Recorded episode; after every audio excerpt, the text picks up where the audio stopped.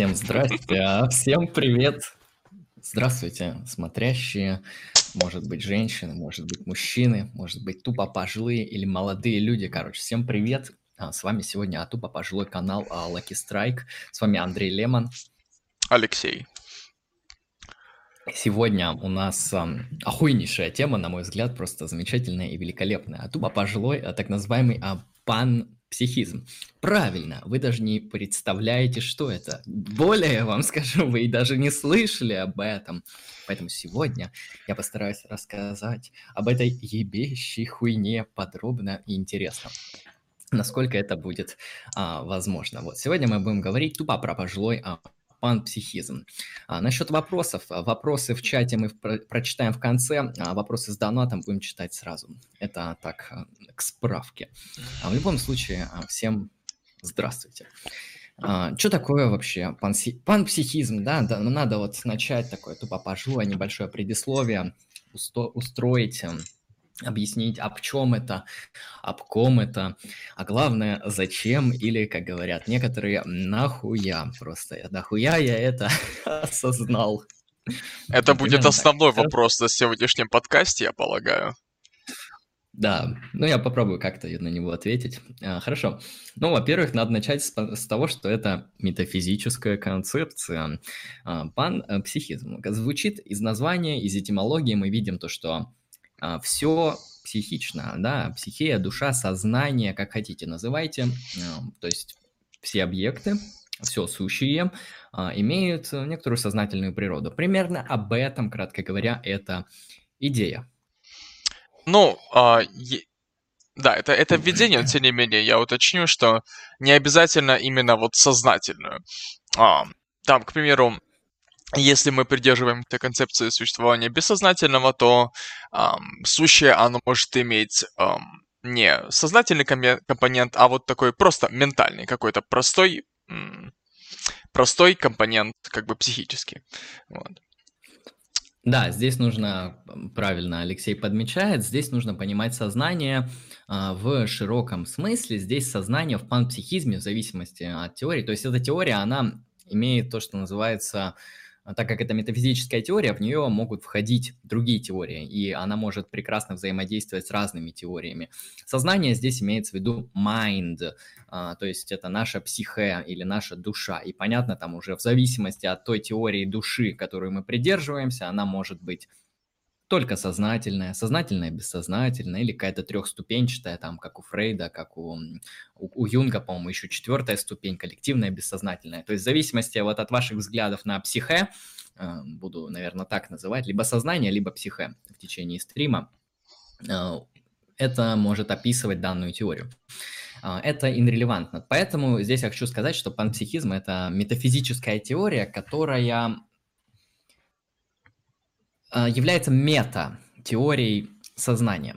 А Дело в том, что в панпсихизм можно включить, в принципе, любую теорию сознания. Это может быть функционализм, это может быть декартовский дуализм, это может быть даже манизм какой-нибудь психологический. Ну, в принципе, что угодно. В эту теорию можно включить что угодно, любую теорию сознания, поэтому, на мой взгляд, панпсихизм – это не философия сознания, но это почва, на которой можно строить философию сознания. Это, так сказать, мета-уровень, мета, мета-философия сознания, если это так можно как-то обозначить.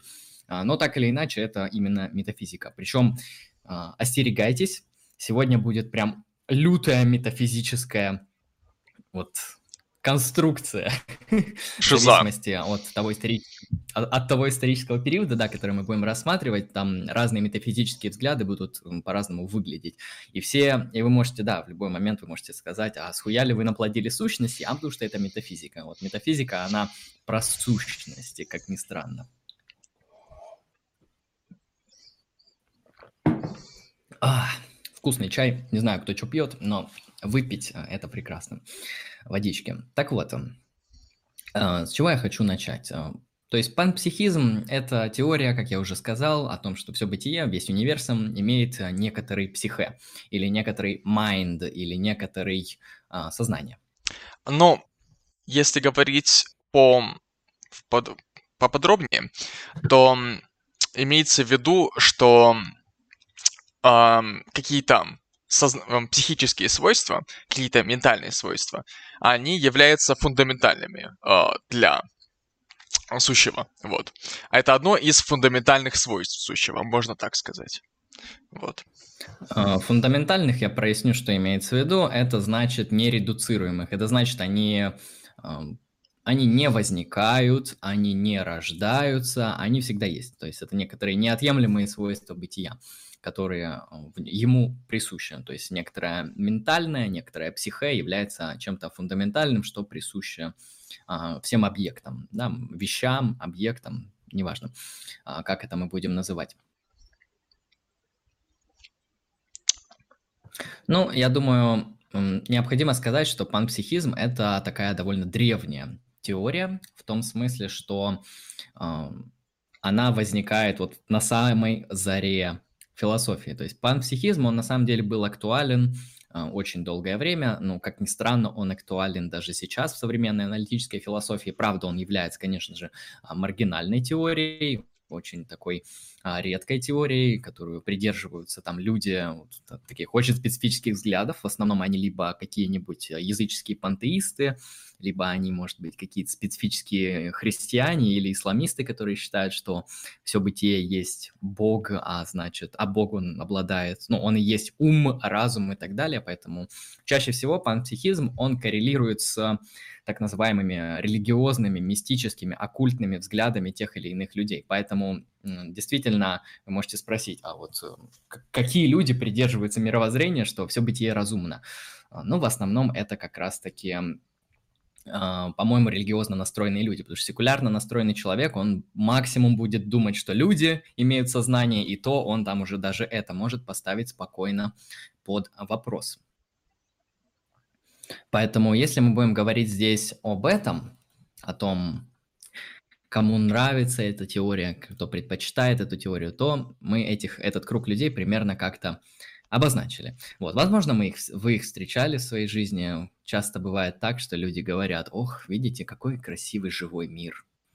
Ну, а, с другой стороны, чисто практически бывают какие-то а, своеобразные личности, которые могут задать вопрос типа, а обладает ли Вселенная сознанием или что-то такое.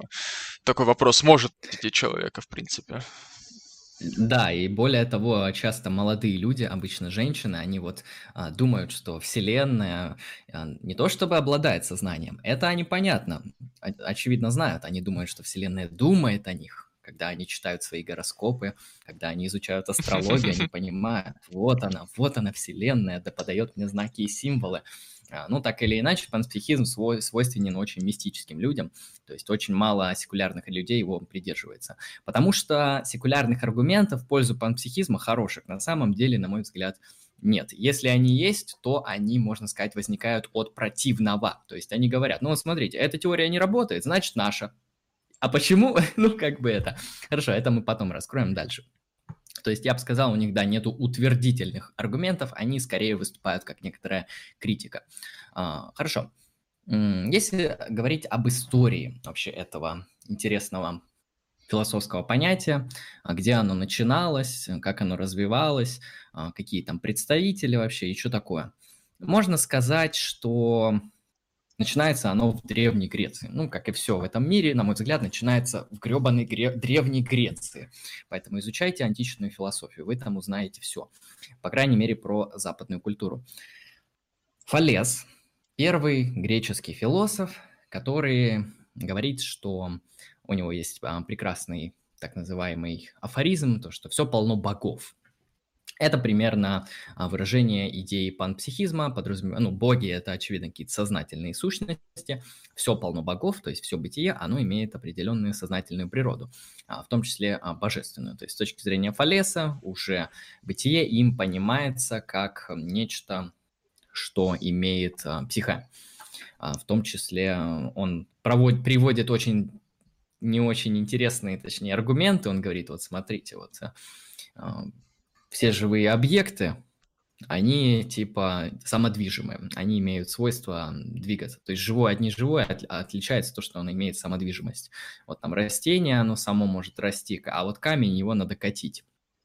А, но смотрите, магнит, магнит, он, мать его, а, притягивает железо, но при этом мы считаем магнит неодушевленным предметом. И на основе этой аналогии он, в принципе, экстраполирует э, то, что а, живое и психия, то есть вот эти два свойства быть живым и быть психичным, ментальным, обладать какими-то ментальными свойствами, а, неважно какими, а, можно самое банальное взять воспри... восприятие.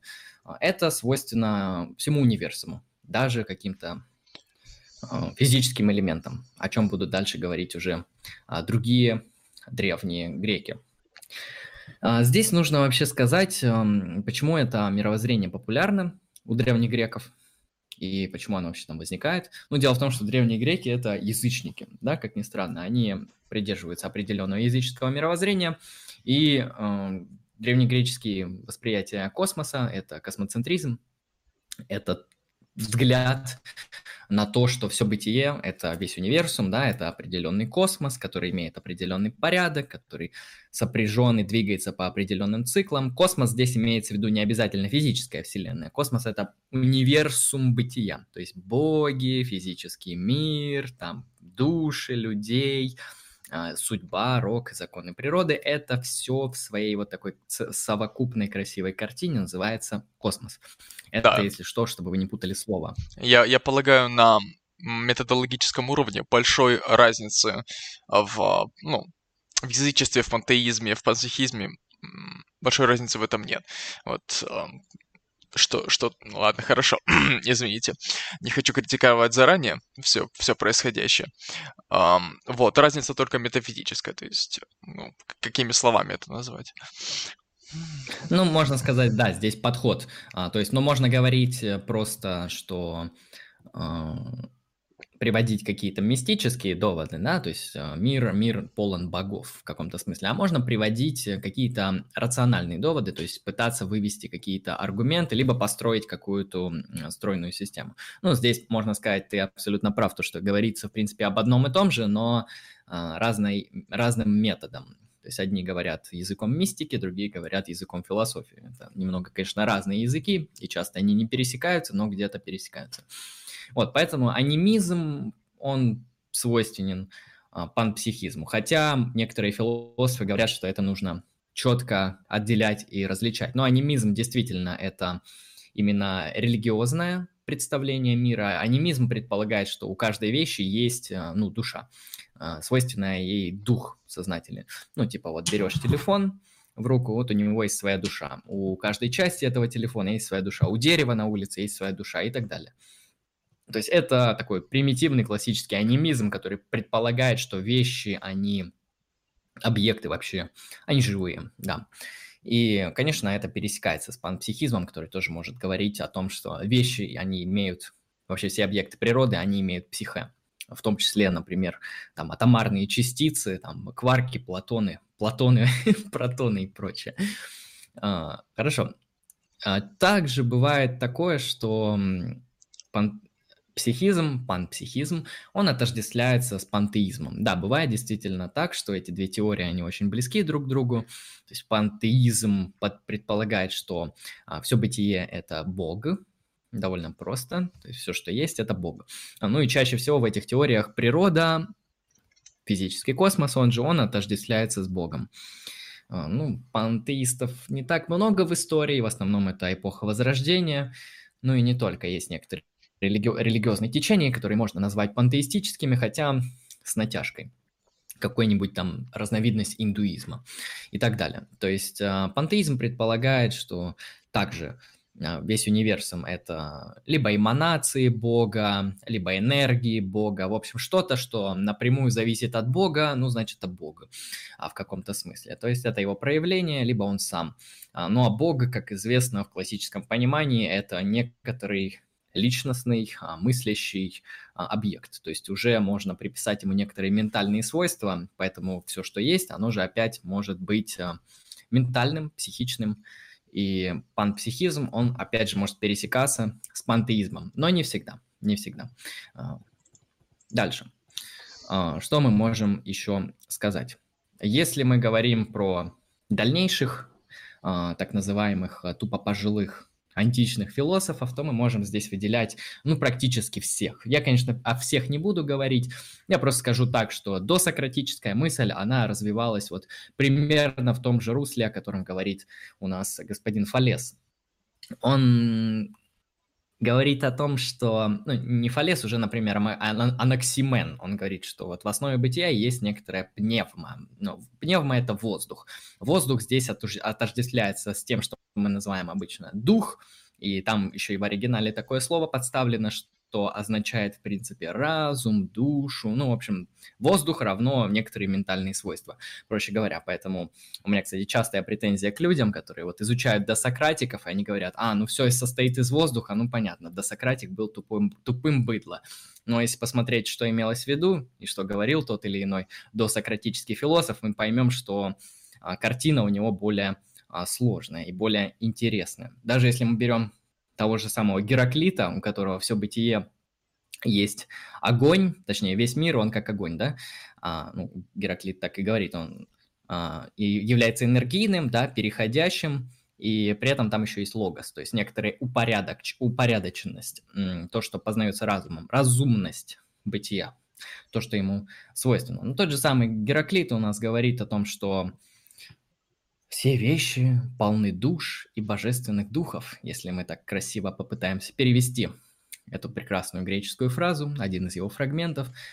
Гераклит также, однако, как видим, у него субстанция уже не воздух, а огонь. Огонь тут тоже нужно понимать не как типа зажигалку зажег, хотя этот огонь, он тоже является огнем.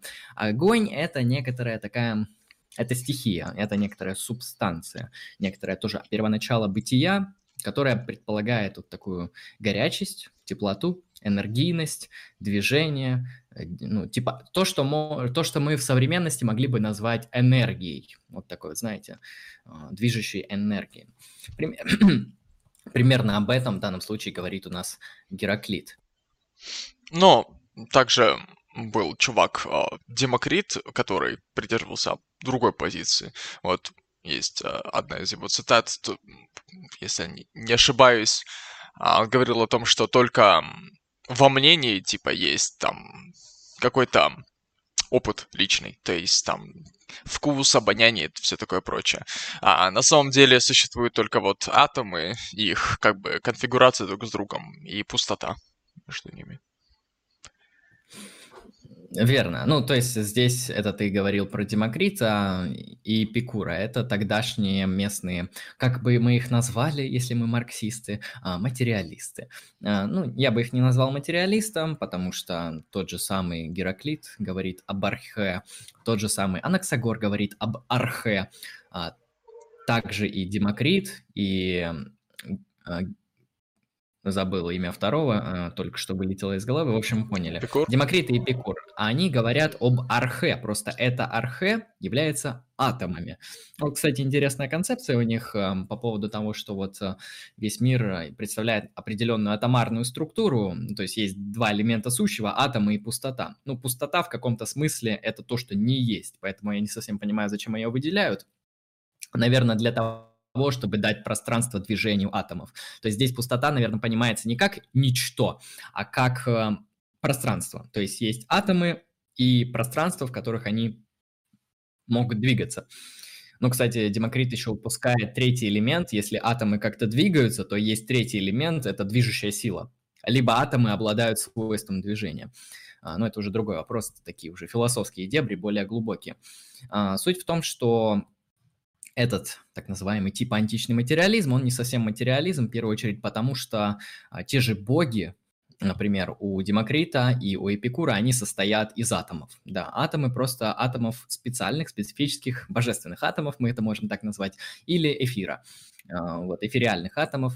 То есть в каком-то смысле, да, это физическая картина мира, как и предыдущие, просто здесь вводится элемент атом. А, атом надо понимать, конечно же, не в нашем современном смысле, как какая-то мельчайшая частица. Атом – это фундаментальная структура бытия, а, некоторая базовая структура бытия. И, как говорит Эпикур и Демокрит, их много, и они взаимодействуют.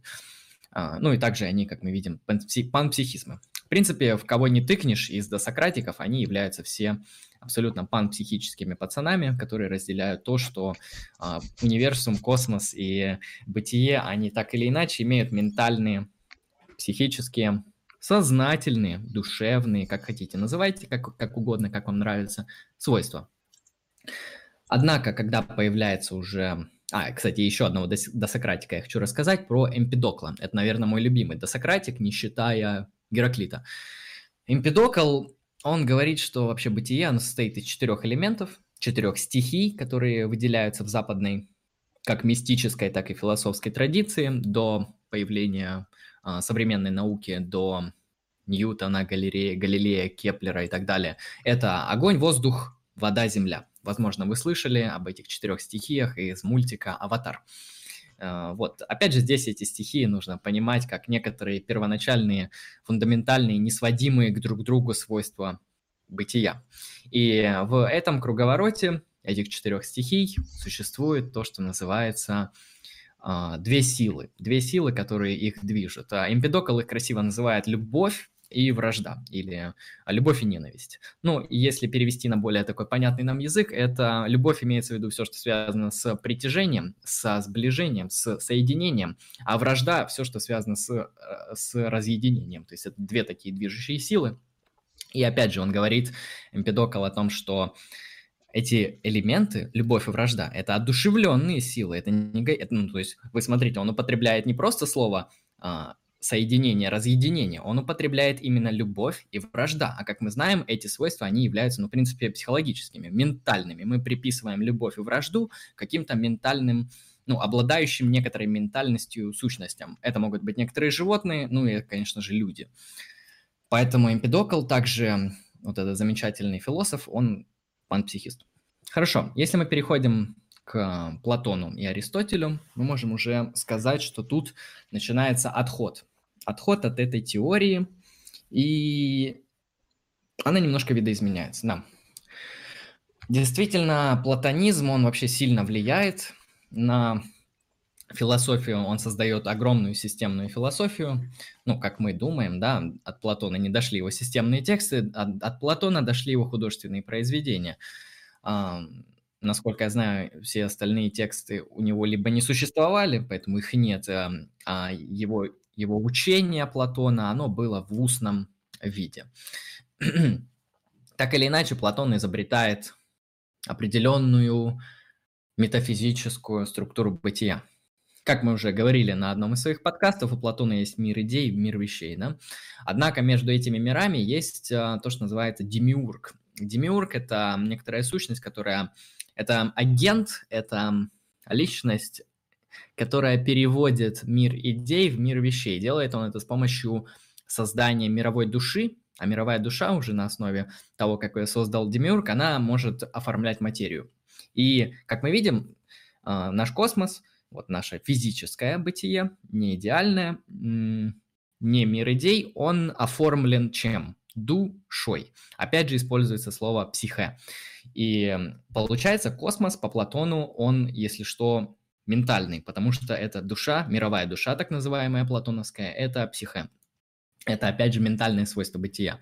А, вот, поэтому, ну, кстати, да, платоновская картина, если ее брать не только с философской точки зрения, но и с мистической, то мы видим, ну, с мифологической, потому что Платон, он помимо философских высказываний делает много мифологических высказываний. А, мифотворец своеобразный своего времени. Причем, на мой взгляд, очень успешный, потому что его мифы оказывают огромное влияние, особенно миф, миф о пещере. Так или иначе, если мы берем его миф, его бытие устроено примерно так. Есть единое, вот это вот первоначальная основа бытия, есть а, его отрицание множества, множественное, опять же, это идеальный мир. Потом появляется на каком-то этапе демиург. Демиург – это сущность, которая переводит мир идей в мир вещей. Он с помощью создания мировой души. Душа, она, можно сказать, содержит некоторые движущие принципы, по которым будет оформляться уже материя. А душа оформляет материю с помощью форм, которые вложил Демиург, а Демиург наблюдает формы, а формы у нас зависят от единого. Вот видите, какая огромная система получается. И вот все это наполняет огромный платоновский космос. Опять же, как видим, он обладает огромным количеством ментальных свойств нас и на нижнем уровне, и на верхнем. Это если мы говорим про Платона. Однако, как мы видим, материя у Платона, она уже не обладает ментальными свойствами, поэтому нельзя его назвать полностью панпсихизмом. С одной стороны, а с другой можно. Почему? Потому что материя по Платону, она не обладает бытием, потому что бытием обладает только формы. То есть идея это то, что есть, а материя это некоторый субстрат, который может подгоняться под эти формы. То есть материя есть только тогда, когда есть форма. А, как говорится, оформленная материя существует, а неоформленной материи нет. Это нонсенс. Ну и идеи тоже отдельно существуют. А, по Платону. Хорошо. Так, вдох-выдох, простите. Отдышечка, туба пожелаем. Сейчас а, я скажу еще про великолепного Аристотеля. Что мы можем сказать про Аристотеля? Аристотель, он уже во многом не то чтобы противостоит Платону, но он от него отходит. Вот эту структуру, которую я писал ранее, он, конечно же, не разделяет. Он говорит, что вот мир вещей – это совокупность формы и материи. То есть а, все бытие, которое мы имеем, это то, что включает в себя а, форму и материю. А форма, как известно, это ментальная характеристика, потому что формы, они вычленяются нами с помощью ума.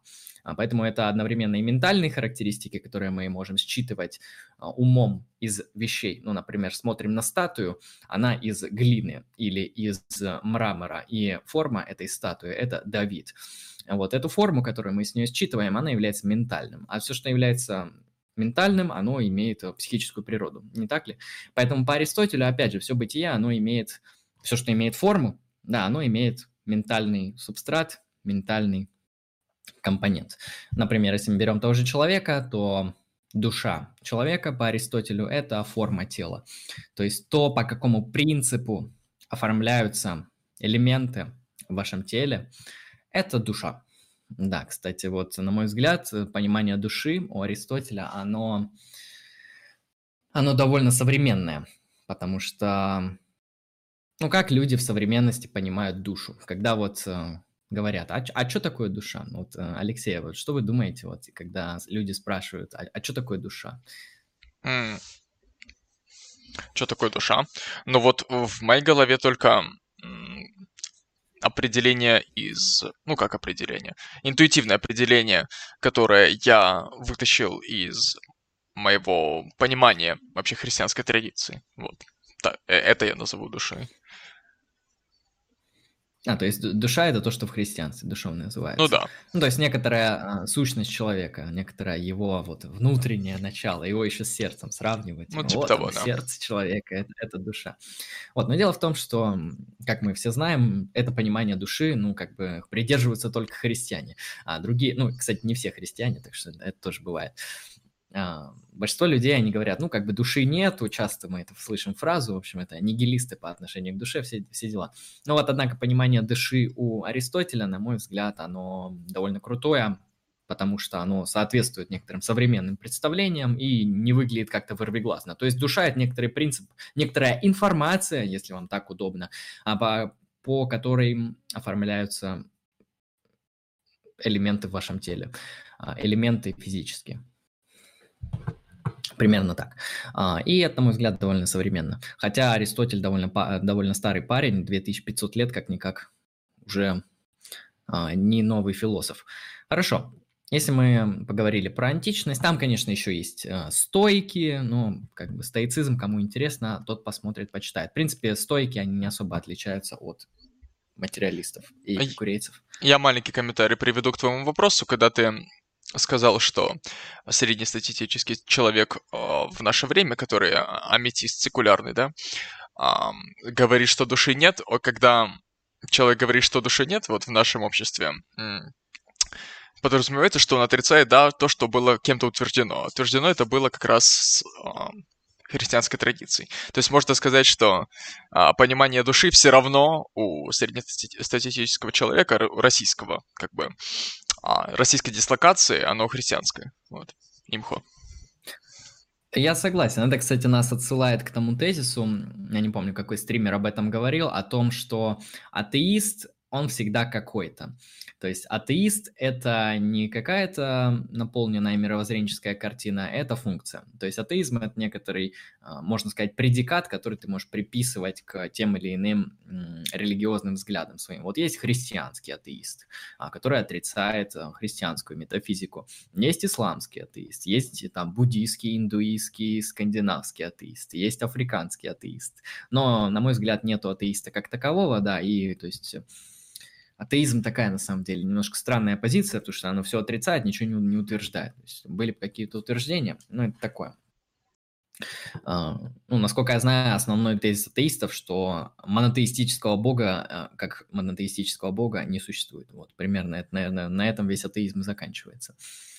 А, я думаю, просто атеисты, они могут согласиться с тем, что если боги имеют физическую природу, да, то они существуют.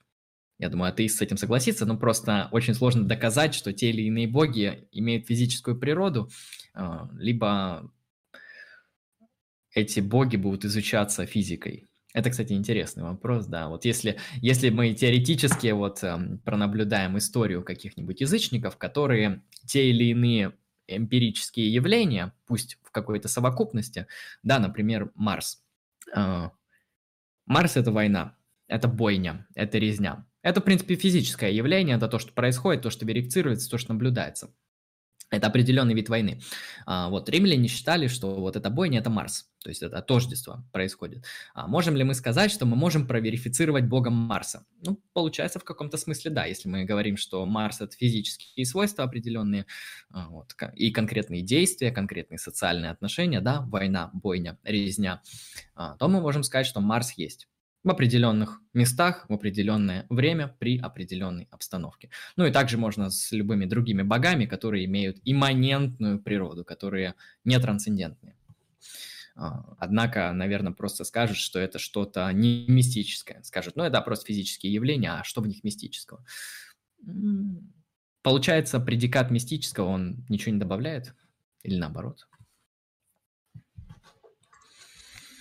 Так или иначе, как мы видим, панпсихизм исторически по чуть развивается. Однако, когда приходит на многоуважаемое наше христианство, наступают средние века, те самые с 5 по с 5 века по примерно 15-16 век до начала Возрождения, про панпсихизм все забывают. Панпсихизм является ересью, это гонимая теория, типа Э, сознанием, можно сказать, ментальностью обладают только а, некоторые сущности в христианской топике, в христианской традиции. Ну, во-первых, это Бог в трех лицах, все три лица имеют э, личность. Это тварные ангелы и это человек. Все остальные объекты, они не обладают то, что называется сознанием. Либо они обладают им в какой-то такой малой форме, например, как животные. Там собака может испытывать эмоции, да, мы можем сказать, что собака там радуется или боится, или что-то подобное, но она не обладает тем, что называется третий тип души, аристотелевская, она не обладает э, ментальностью, ну, такой вот сознанием, умом она не обладает, дискурсивным мышлением. Этим она, конечно, не обладает. А, поэтому христианство, оно четко разделяет, у кого есть души, у кого есть ментальное, у кого нету. А, поэтому в христианстве пантеизм, точнее, как пантеизм, так и панпсихизм надолго забывается. А, хотя есть, конечно, специфические теории, те же христианские, там какой-нибудь христианский пантеизм есть такое, а, когда говорится, ну вот смотрите, есть Бог, а есть его творение, да, божественный мир. И в то же время на творении божественном, во-первых, лежит отпечаток Бога. Отпечаток в том смысле, что этот мир сделан по некоторому замыслу Бога, по некоторой мысли Бога, то есть он Бога подобен в каком-то смысле. А, и это первый момент. А второй момент, Святой Дух, он присутствует в мире. То есть он везде, как бы, везде и нигде одновременно, потому что он не физический объект, да, он не телесный объект, так как он дух, дух, а, но он везде, потому что он Святой Дух. И поэтому, в принципе, в какой-то момент появляются вот такие теории, которые говорят о том, что христианский пантеизм, то есть все бытие – это Бог, да? Просто это, конечно же, опять еретические учения, в христианстве все же есть такой довольно сильный дуализм между трансцендентным Богом, между его второй ипостасью Иисусом Христом, между Святым Духом, который находится а, в мире. Поэтому христианский Бог, он, видите, очень сложный, структурно определенно устроенным определенным образом и взаимодействует там по-разному с миром, и мир отделяется, и человек отделяется. То есть этот пафос грехопадения, греха, разделения, он, конечно же, всегда присутствует. Это если мы говорим про Средневековье. Если мы говорим про следующую эпоху, которая уже приходит позднее, это у нас так называемый Ренессанс. Что мы можем сказать про Ренессанс? Ну, во-первых, я хочу сказать, что Ренессанс – это очень интересная эпоха, это очень значимая для истории философии эпоха, для истории политической мысли, для истории мистики, магии и религиозности. А, Ренессанс является очень важным событием. Ренессанс, он ставит под вопрос, начинает ставить под вопрос огромное количество доминировавших христианских ценностей. А, если мы говорим про панпсихизм, это вообще идеальная эпоха в которую вот панпсихизм просто цветет и расцветает. А, ну, во-первых, все мы знаем про такого человека, как Джордана Бруно, который является представителем философии возрождения. А, я иногда не понимаю людей, которые считают Джордана Бруно ученым, потому что Джордана Бруно, простите, он занимался магией, оккультными всякими герметическими практиками, то есть это маг, мистик, ну и философ в каком-то смысле. Ну вот с точки зрения Джордана Бруно мир, он на самом деле а, полностью психичен, полностью ментален на всех своих уровнях, от самых а, элементарных, на уровне элементарных частиц, понимавшихся тем временем, и до, доходя до уровня Бога. В принципе, Джордано Бруно, он же, опять же, пантеист, а как я говорил, пантеизм часто соотносится с панпсихизмом. Если мы говорим про возрождение, здесь же опять э, у нас э, Николай Кузанский, э, Кампанелла, все панпсихисты. Очень мистические, очень магические пацаны. То есть, кому интересна философия возрождения, вам она будет, на мой взгляд, интересна только если вам интересна мистика, магия, какая-то там алхимия, герметизм, вот такие вещи, которые вот связаны с чем-то таким вот очень мистическим, потому что это, конечно, философия, но во многом она пересекается с некоторыми мистическими практиками. Мы можем читать у Николая Кузанского, там где-то у него философские тексты, да, о том, как устроено бытие, о том, что там все бытие есть Бог, но в то же время у него там в текстах прослеживаются конкретные магические практики. Вы можете там отождествлять себя с точкой, которая находится в круге, а потом пытаться этот круг а, ментально расширять и уничтожать. И таким образом как бы ваше, ваше свойство, ваша душа, она как бы рассеивается в этом а, прекрасном, огромном мире. То есть, ну, у него вплоть до такого доходит, что у него действительно есть магические практики, если мы говорим про возрождение. Ну, дальше, если мы берем новое время, самые основные здесь пацаны, Спиноза и Лейбниц – Возможно, про них многие слышали. Спиноза интересный, Спиноза интересный философ, на мой взгляд, и влиятельный. То есть его влияние на вообще новоевропейскую мысль, она довольно широкая и великая, и мощная. То есть Спиноза, по крайней мере, очень сильно повлиял на Гегеля. Гегель же у нас эм, довольно значимый философ, как мы знаем. Хорошо, это если мы говорим о значимости Спиноза. Если говорить про его философию, почему он панпсихист? Дело в том, что у Спинозы все бытие – это Бог, ну или субстанция, ну или природа, или nature. То есть называть будем это Богом. А, Бог имеет атрибуты. Атрибуты – это свойства Бога. И имеет он два основных атрибута. Это ментальность и это физичность. То есть он одновременно имеет два атрибута. То есть все, что есть, это Бог – Бог имеет атрибуты – ментальным быть и быть физическим. Поэтому, а, рассматривая весь мир, Спиноза говорит, что на любой объект, на который вы можете указать, это является мыслью Бога. В каком-то смысле. Да, это звучит мистично, но если здесь как-то это продумать, то просто, просто все бытие, оно, опять же, примерно как у Аристотеля, оформлено по определенным ментальным формам. То есть любой физический объект по Спинозе, а, это является там частью или эманацией Бога, так или иначе он имеет природу в Боге, и он имеет в себе ментальную сущность и физическую сущность, которая свойственна субстанции. Субстанция по Спинозе – это Бог. И все бытие есть Бога. Кстати, у Спинозы возникают проблемы со свободой воли, потому что он не инкомпатибилист, и он детерминист, таким образом. Строгий детерминизм у него, ну, типа, все предопределено, проще говоря, так. Это если говорить про Спиноза. У него довольно такая простая, понятная философия, то есть все есть Бог. И, правда, он об этом довольно сложно, на мой взгляд, пишет. Он это пишет в, своей, в своем трактате «Этика». Не бойтесь, там не про этику, там чисто метафизически то, что такое Бог, и он его пытается как-то геометрическим, геометрическим методом описать. Ну, кто читал, кто слышал об этом, тот понимает, о чем я а, говорю. То есть а, суть панпсихизма Спиноза, опять же, я говорю в следующем. Любые физические объекты, они в то же время являются и ментальными. То есть все, что есть, оно имеет как бы две, две стороны одной медали. Физическая и ментальная. И как бы на, указав на любой объект, он является одновременно и физическим, и ментальным. Это не дуализм, это манизм, то есть одна субстанция, которая имеет два атрибута. Примерно так. Эти идеи в 20 веке, кстати, опять всплывут про манизм. Если мы говорим про Лейбница, Лейбница очень сложно будет объяснить, поэтому я просто скажу, что Лейбниц, он как и Спиноза, то есть э, вводит определенные вещи, которые называют объекты, метафизически, он называет их монады. Монады – это элементарные свойства бытия, это, можно сказать, атомы, но это необычные атомы. Эти атомы, они как у спинозы. Они имеют одновременно и физические, и ментальные характеристики.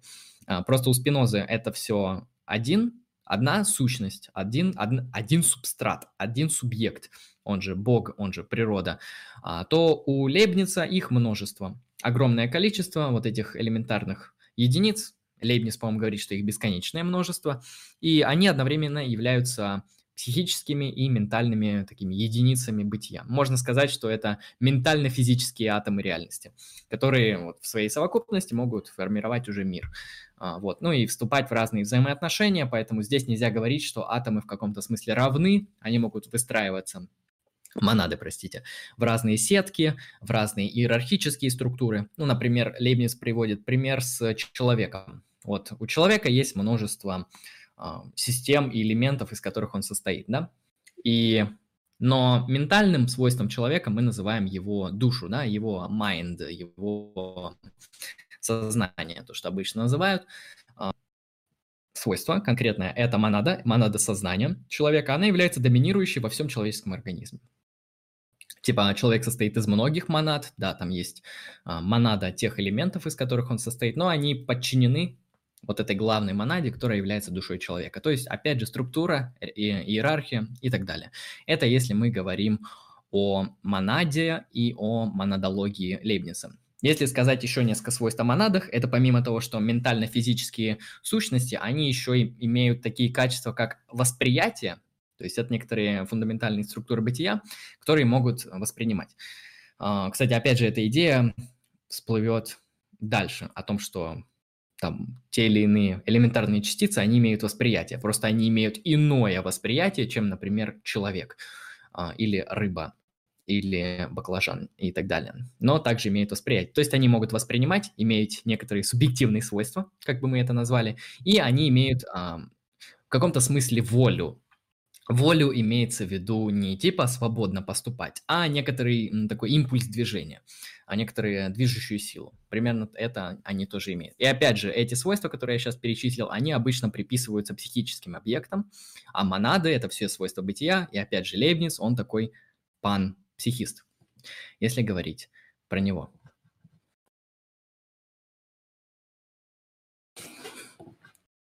Хорошо. Я расскажу еще про Гегеля и Шопенгауэра, и мы попробуем дальше уже рассмотреть а, сами аргументы, и вообще, что такое панпсихизм, в том смысле, а с хуя ли он возникает. Ну, как видно, он исторически развивается, да, но мы можем, например, поговорить, а, почему он в современности до сих пор не сдох. Потому что те идеи, которые я сейчас рассказал, они, ну, специфические. У нас нет людей, которые были бы спинозианцами или либницианцами, ну, я не замечал, по крайней мере, ни одного человека, который говорил, я там придержанец философии Лейбница. Хотя, может, такие есть, но их меньшинство. Хорошо, берем Шопенгауэра. Шопенгауэру вообще все просто. У него есть мир как воля и представление, и опять же, его бытие – это двухструктурная такая система, которая представляет волю и представление. Представление – это наши вот феноменальные свойства, не только наши, но и всего бытия. А феноменальные, то есть все, что от первого лица, э, это представлением называется у Шопенгауэра, а воля – это то, что они есть на самом деле. Воля здесь должна пониматься не в нашем каком-то банальном смысле. А, типа, я ебать хочу. А, хотя это тоже. Воля имеется в виду, это некоторый движущий, толкающий такой импульс, который вот вообще задает форму движения, развития. То есть воля у Шопенгауэра именно в этом смысле понимается, поэтому у него дихотомия. Вот воля есть и представление. А, но на самом деле все есть воля, просто представление то есть вид от первого лица – это одно из свойств воли. Это то, что порождает воля. Ну и, соответственно, с точки зрения Шопенгауэра, опять же, все бытие, оно имеет представление. То есть те же самые камни, молекулярные частицы, кварки, они имеют также опыт от первого лица, но при этом они являются формой объективации воли. Примерно так, если я, конечно, не ошибся. А, возможно, знатоки Шопенгауэра меня могут поправить. А, так или иначе, у Шопенгауэра мир тоже является психическим, потому что миру свойственна такая характеристика, как воля. Поэтому Шопенгауэр панпсихист. А, ну и воля возрождается или как объективируется, Шопенгауэр это называет, в разных видах вещей. Это могут быть, опять же, я говорю, кварки, камни, батоны, там, не знаю, рыбы, это могут быть люди. То есть люди – это тоже форма объективации воли. И их способности тоже. Так или иначе, мир по Шопенгауэру имеет психический элемент. Ну и самый наш любимый, замечательный Гегель. Вот Гегель, которого мы все а, любим и уважаем, и понимаем, насколько он влиятелен. Ну, у Гегеля все просто. У Гегеля сразу мы видим, что тождество, тождество бытия и мышления.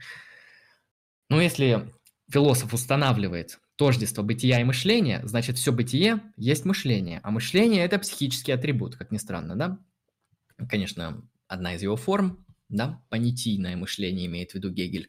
А, так или иначе, бытие тождественно мышлению, все, что есть, это мышление, он идеалист, абсолютный идеалист, он сам себя так называет, поэтому мы можем его тоже так называть. И Гегель в этом плане прост и понятен, Почему он панпсихист? Потому что все, что есть, оно имеет психические свойства. Да, ты тыкнешь на любой элемент бытия, оно имеет определенную ментальную структуру. Опять же, форму, понятийность и так далее. Это если мы говорим про Гегеля. Хорошо, на этом можно вне... Ну, понятно, что история панпсихизма очень долго длится, она там до 20 века идет. Сейчас мы можем рассмотреть некоторые вот так называемые тупо-пожилые аргументы и вообще поговорить об этой концепции, почему она интересна или неинтересна. Боже, наконец-то. У меня, у меня какая-то, да, естественная аллергия на все, что связано с метафизикой, а, а что касается истории панпсихизма, то там большинство а, деятелей занимаются именно метафизикой, и мне от этого тошнить немножко. Вот. Ладно, именно с такой конкретной метафизикой, похожей на эту. Ух. Мы можем пока перейдем к этим к аргументам, мы можем пару вопросов а, сейчас нет, давай... там есть хорошие. А, ну... Или в конце лучше. Там все вопросы и комментарии — это длинное-длинное-длинное а, полотно из сообщений от а, Михаила Круга. Вот. А, хорошо. Ну, тогда мы ответим на, попробуем на, поотвечать на вопросы в конце. А, если хотите, чтобы ответили сейчас, то вопросы с донатом. А, ну, хорошо. Типа, вот я рассказал плюс-минус про историю панпсихизма. То есть панпсихизм, как мы видим, это представление о том, что универсум, реальность, бытие, как хотите это называйте, все, что есть, оно имеет ментальные свойства. И оно имеет разные ментальные а, свойства. Не обязательно это может быть мышление. Это может быть какие-то самые, то, что называется, базовые ментальные свойства, например, восприятие. Вот а, человек, он может воспринимать. Может воспринимать с помощью зрения, с помощью ощущений, и так далее. Так же, как и многие животные, растения, я слышал, они умеют воспринимать свет. А, но панпсихисты, они идут дальше. Они говорят, ну, в принципе, все бытие даже неодушевленные объекты, они тоже имеют свойство а, восприятия. А, то есть они экстраполируют психическое на, на весь универсум, делая это, можно сказать, по аналогии. Ну да, а, вот есть один только чувак, Лайкон, он м- привел такую аналогию, э, интересно. Um, вот фотоны, которые находятся в спаренном состоянии, они, каждый имеет эм, заряд обратный от как бы своей пары. Вот. И при изменении заряда одного изменяется заряд другого. Ну и вообще получается таким образом, что эм, эти две, две маленькие штуки, они мониторят состояние друг друга. Мониторят, то есть эм, воспринимают состояние друг друга. И по аналогии, вот как раз со, со свойством а, психики как восприятия, а, выстраивается такое вот, точнее, выводится такое вот психическое свойство.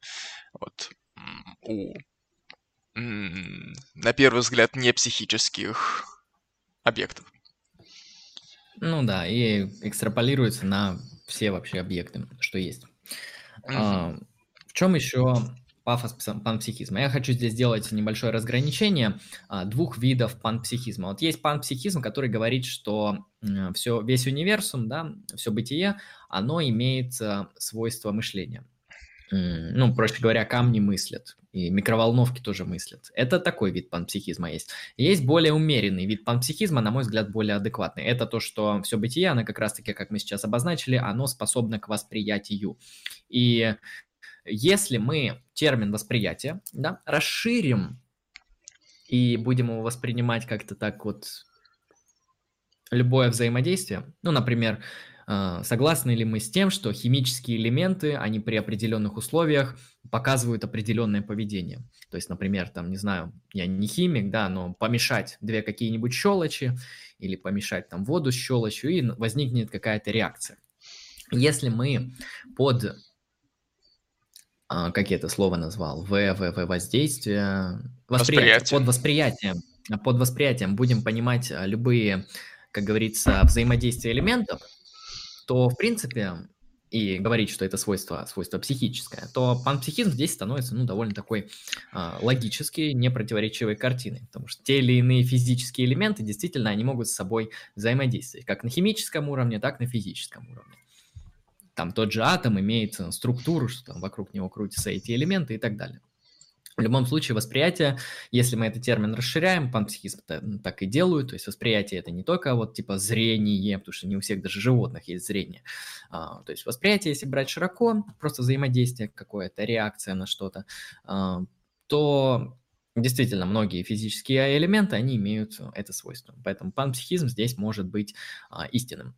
Однако, Однако, а, это, ну, как видно, не очень сильный аргумент за панпсихизм. На мой взгляд, самый сильный аргумент вообще в панпсихизм, то есть как вообще появляется панпсихизм.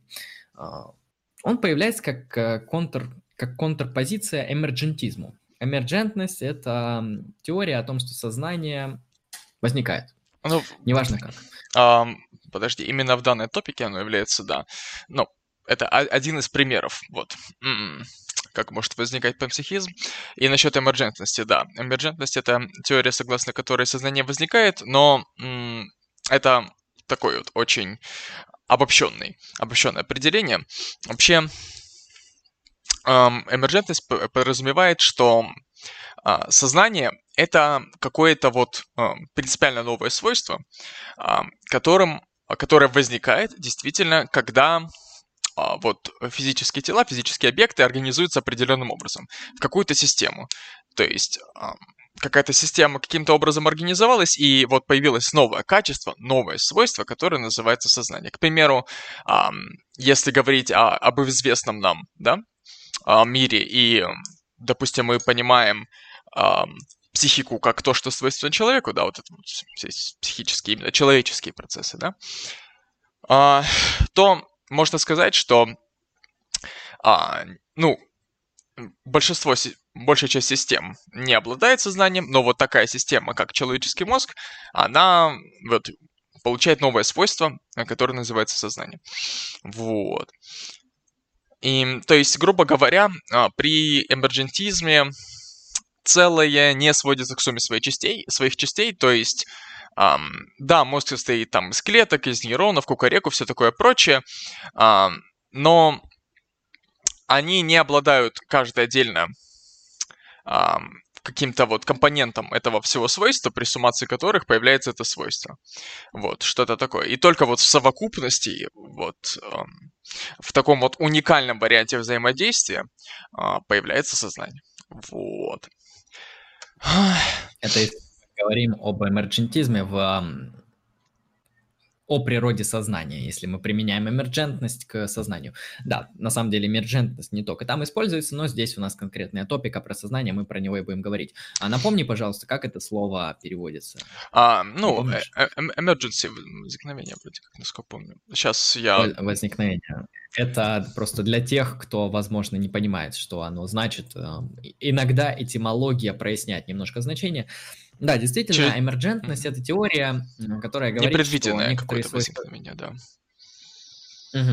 А, необоснованный переход, я бы это еще назвал. Ну да, что-то а, такое. Ну, не то чтобы необоснованный, такой скачок не, необычный. Вот, эмерджентность. А, дело в том, что да, действительно, эмерджентные теории происхождения сознания, возникновения сознания, природы сознания, они говорят о том, что а, сознание, оно возникает при определенных физических условиях. А, проще говоря, вот э, сознания нету, однако если мы как-то определенным образом перетасуем физические явления, ну, проще говоря, составим мозг работающий, то возникнет сознание. То есть это некоторое свойство, которое возникает при определенной конфигурации физических элементов. И, э, как правильно подметил Алексей, э, появляется новое свойство, которое не сводится к физическим свойствам. А, и получается, что часть, точнее, неправильно сказал, целое больше суммы своих частей. Вот. Да, ну вот... А, um... Почему панпсихизм? А, окей. Угу. А, ну, я сейчас еще немножко прокомментирую это. А, вот эмерджентность сознания конкретно, а, она вот теми же психистами рассматривалась а, как, ну, ее можно рассмотреть, получается, как, а, ну, как онтологический вот онтологическую эмерджентность и вот эпистемологическую эмерджентность. Подразумевается, что Эмерджентность мы используем, ну, если это с, с эпистемологической точки зрения, мы используем тогда, когда не в состоянии объяснить, эм, каким образом э, вот совокупность каких-то вот физических свойств, оно породило сознание. Вот. А в данном, как бы основной вопрос, основной как бы противостояние, основная позиция в том, а, ну, именно к онтологической эмерджентности, согласно которой это принципиальное новое слово, э, свойство, оно действительно новое свойство. Вот, это как... То, что есть. Да, то, что есть. Угу. В чем происходит э, пафос панпсихизма? То есть в основном, да, в 20-21 веке панпсихизм актуален как раз-таки из-за того, что у теории эмерджентности, у теории эмерджентного происхождения сознания эм, есть называя, так называемая дыра в аргументации. А, дело в том, что панпсихисты, они говорят, что ничто не возникает из ничего. Ex nihilo nihil. А, из ничего не возникает ничто. А, проще говоря, если что-то не существует, из чего-то, что не обладает каким-то этим свойством, не может возникнуть что-то, что обладает этим свойством. Потому что из ничто не может возникнуть что-то. Надеюсь, прояснил мысль. Это древняя мысль, еще со времен древних греков известна. Она легко решается с помощью Бога, который по щелчку пальцев может творить что угодно, но предположим, что мы сейчас не, не на мистическом поле, а на философском, на котором мы и являемся. А, хорошо, из ничего не возникает что-то. Что происходит при эмерджентной аргументации? Эмерджентизм предполагает, что сознание, ментальность – это онтологические категории. Это то, что есть. Однако у физических элементов нету сознания. Да? То есть у мозга, точнее у составных частей мозга, у тех химических и физических элементов, из которых он состоит, в данной топике нету сознания. они не обладают этим свойством. То есть по отношению к сознанию у них ничто, ноль, небытие. Однако при определенной их конфигурации каким-то образом получается сознание, онтологическое сознание, повторяю. А, возникает из ничего, из ничто возникает бытие. Как мы видим, скачок необоснованный. И из-за этого возникает панпсихизм. Панпсихизм, самая такая мягкая его версия, говорит о том, что э, психическое является просто фундаментальной категорией. Это то, что всегда есть. Оно может быть отдельно от физического, оно может быть с ним как-то слито, он может быть его частью, но так или иначе психическое уже всегда есть. Нельзя сказать, что из ничто возникает что-то. А, можно провести аналогию с, ну, с эволюционным учением, да? Вот, к примеру, с точки зрения эмерджентизма, вот появление крыльев, да, это вот какой-то вот, ну, вроде как принципиально новая тема, а, которая появилась вот у как, каких-то особей, как, какого-то видов и на каком-то этапе развития. До, до этого таких идей не существовало, то есть это, ну, вообще никак. С другой стороны, эм, если мы собираемся контрить эту позицию, мы можем сказать, что эти же крылья, они, в принципе, состо... а это, это еще одна просто форма организации материи, из которой как бы состоит все, все предыдущее. И вполне вероятно, что это вполне определенный этап а, развития материи. Вот. И с, получается, эти крылья, как бы свойства такое свойство, как возникновение крылья, оно было как бы э, вшито, вот, изначально э, в, ну, в правила развития живых организмов, что-то такое. Ну, в конечную цель развития того или иного вида, ну, можно сказать, это его антилехия на, на одном из этапов этой жизни возникают крылья, возможно так. То есть возможность, возможность вообще возникновения крыльев, сама возможность, она есть и заключена в ДНК. Вот. Да, есть... это если мы проясняем мысль через аналогию. Угу. Опять же, а, проблема эмерджентности. То есть, а, ну, типа, конечно, мы, мы ее потом покажем, как ее можно довольно легко решить, и почему, как бы, панпсихизм — это не, не такая теория, которую стоит выстраивать, просто а, говоря о том, что эмерджентность, она в чем-то ошибочна. Да, действительно, если мы приписываем а, сознанию, ментальности, а, некоторым ментальным характеристикам бытие, то, что они действительно есть, то возникает то, что называется трудная проблема сознания, когда различаются физические элементы, компоненты и ментальные компоненты. И, соответственно, возникает вопрос, а как же по какой причине из физического возникает ментального, как из того, что не имеет ментальное, может появиться ментальное. Ну и, соответственно, здесь дыра в аргументации, никак это не объясняется, как онтологически может возникнуть а, сознание, и поэтому панпсихизм. Панпсихизм, проще говоря, он как раз-таки пока что существует благодаря того, что в эмерджентизме онтологическом есть вот эта а, аргументационная дыра. И суть-то в том, что панпсихизм, да, он как раз-таки утверждает современный такой то, что ментальное – это примерно так же, как у Спиноза, да, то есть ментальное – это одно из свойств бытия, в том смысле, что вот если мы берем физические вещи, они также обладают ментальными характеристиками, да, потому что если в какой-то момент мы видим возникновение сознания, и мы думаем, что сознание действительно что-то существующее, то оно уже присуще на других уровнях, возможно, в более каких-то упрощенных версиях а, всем элементам а, бытия. То есть а, так или иначе все элементы бытия, там, начиная от кварков, заканчивая самыми какими-то сложными, они а, так или иначе имеют в себе и физические свойства, и ментальные характеристики, ментальные свойства, потому что из ничто не может возникнуть что-то. Надеюсь, я постарался прояснить позицию эмерджентизма и прояснить позицию а, панпсихизма. Вот поэтому а, вопросу. Теперь мы можем, если мы ничего не добавим, то можно попробовать это законтрить все. Вот. вот.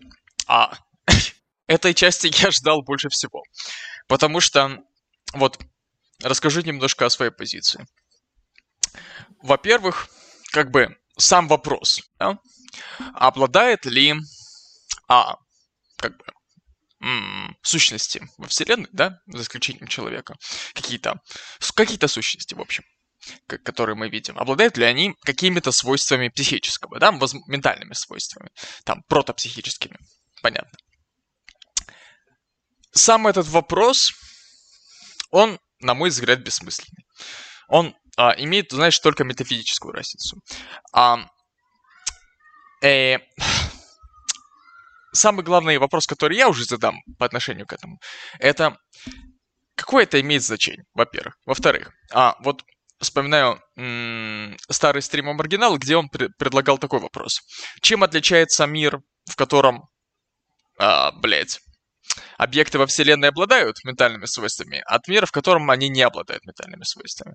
Знаешь, а, это был бы хороший вопрос, если бы слово «мир» нельзя, бы понять, нельзя было бы понять достаточно широко. Э, и также метафизически. То есть э, можно было бы сказать, что вот с точки зрения такой метафизической картины мир является таким-то таким-то, а с такой таким-то таким-то, обладающим сознанием, например, и так далее. Вот. Но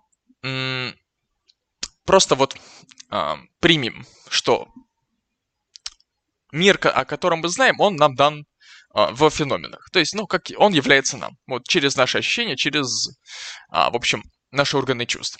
И вот как мир, который нам дан в ощущениях, он изменяется, да, при эм, постулировании, да, эм, какого-то панпсихи- панпсихизма. Или даже при постулировании эмерджентизма. Никак он не меняется. Вообще нихуя не меняется. Просто никак. Оно нахуй никому не надо. Хорошо. А, с моей точки зрения, есть один, ну, один аргумент в пользу панпсихизма, только он немножко такой а, извращенный, шизовый не совсем по теме, который а, мог бы иметь смысл, да? А, вот я склонен читать, я думаю, что эта позиция, она, ну, не самая, скажем так, слабая по поводу того, что а, вообще все, что мы все знания, которые мы имеем о, о мире, да, это, эти знания, они нам, нам даны через феномены, через явления. Вот. А, и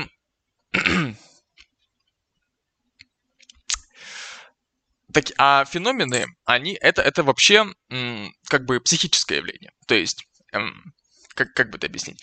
А когда что-то нам является, оно является нам в нашу голову. Вот, грубо говоря, мы, мы смотрим на какой-то объект, и мы не, не постигаем его как бы какую-то вещь в себе, да? Мы его постигаем как явление для нас. То есть через... Ам, вот, например, я трогаю бутылку, да? А, через вот рецепторы тактильные я ощущаю вот его как бы форму, да? Я пью этот замечательный чудесный напиток. Твой Через mm. свой весь трансцендентальный аппарат ты его прогоняешь. Да-да-да-да-да. Прогоняю. Я не получаю другую-другую информацию. В общем, он является мне. А, только, только явление я ощущаю. Только информацию, которую, которая мне постигает, ну, которая мне поступает через органы чувств. Вот. И вот этот вот процесс оперцепции, да, он психичен очевидно. Он происходит у нас в голове. А если мы зададим вопрос, да, о фундаментальных свойствах как бы бытия того, что есть сущности каких-то, да, можно фундаментальное, вообще это слово, понять как необходимое для существования, то есть нередуцируемое. Вот. А необходимое для существования любой сущности с этой, с этой точки зрения это ее феномен, феноменологичность, это ее возможность являться к нам в опыт через, нас, через наш трансцендентальный аппарат, который имеет психическую природу. Таким образом, как бы, натянув сову на глобус, можно сказать, что да, панпсихизм он имеется, но имеется таким вот немножко изощренным способом. Через, через как бы наш уже разум в целом. Вот. А, такой у меня есть взгляд на это. Что ты скажешь? А, я скажу, а те явления, которые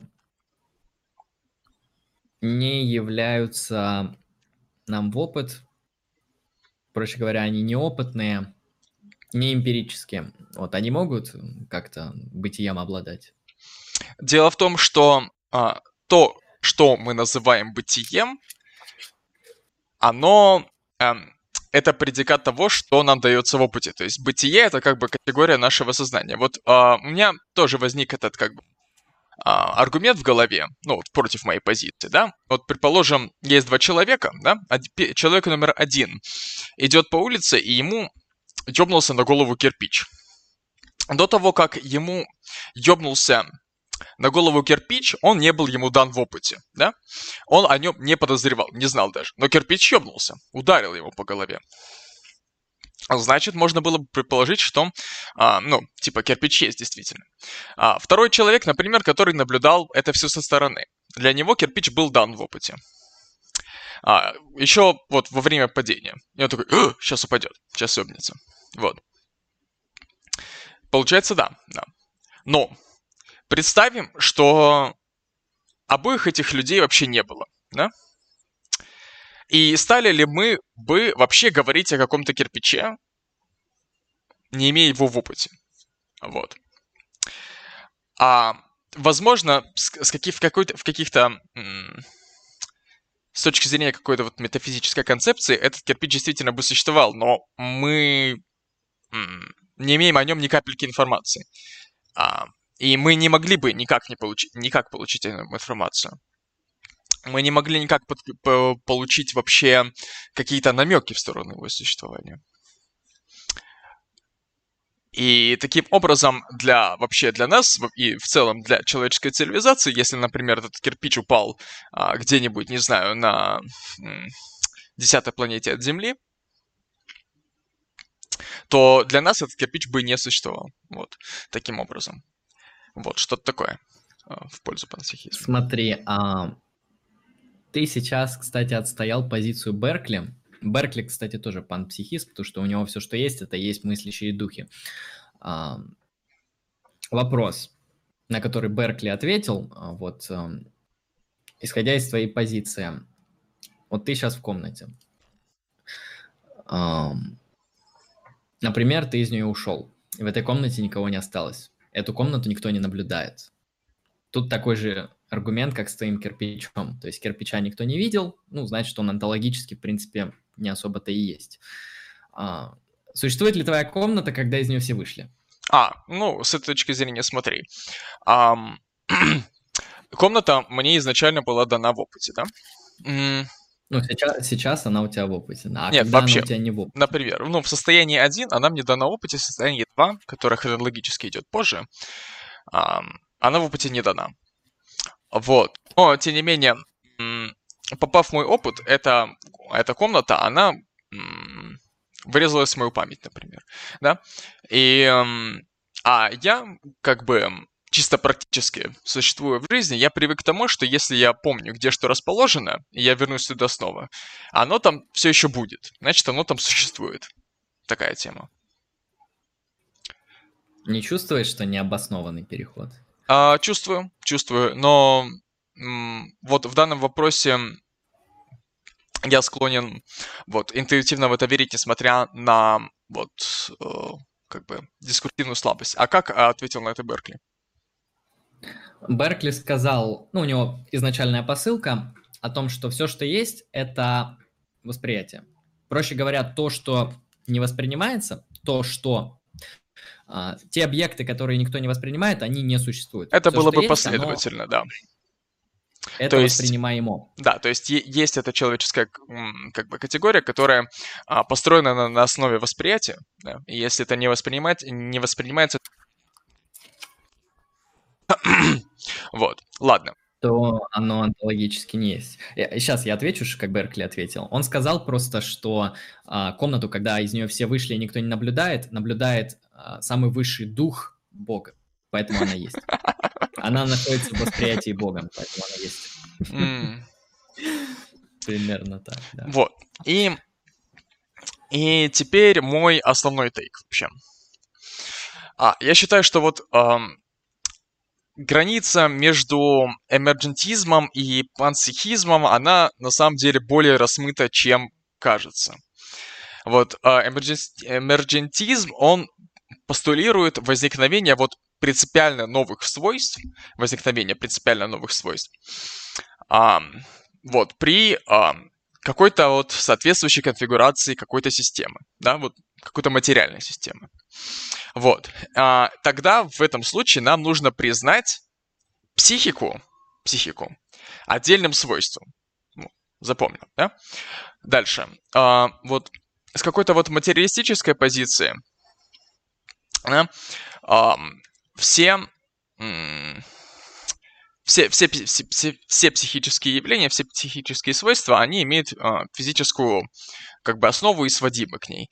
А, панпсихисты, они считают, что как бы если так, то а, да, и при отказе от эмерджентизма, да, то чтобы возникла психика, вот психика как есть, она не может возникнуть из, из того, в чем не, не наблюдается, нет, не так, в чем отсутствует, из того, в чем отсутствуют какие-то ментальные свойства, да, то есть, типа, ничто не из может, ничто. да, ничто не может возникнуть из ничего.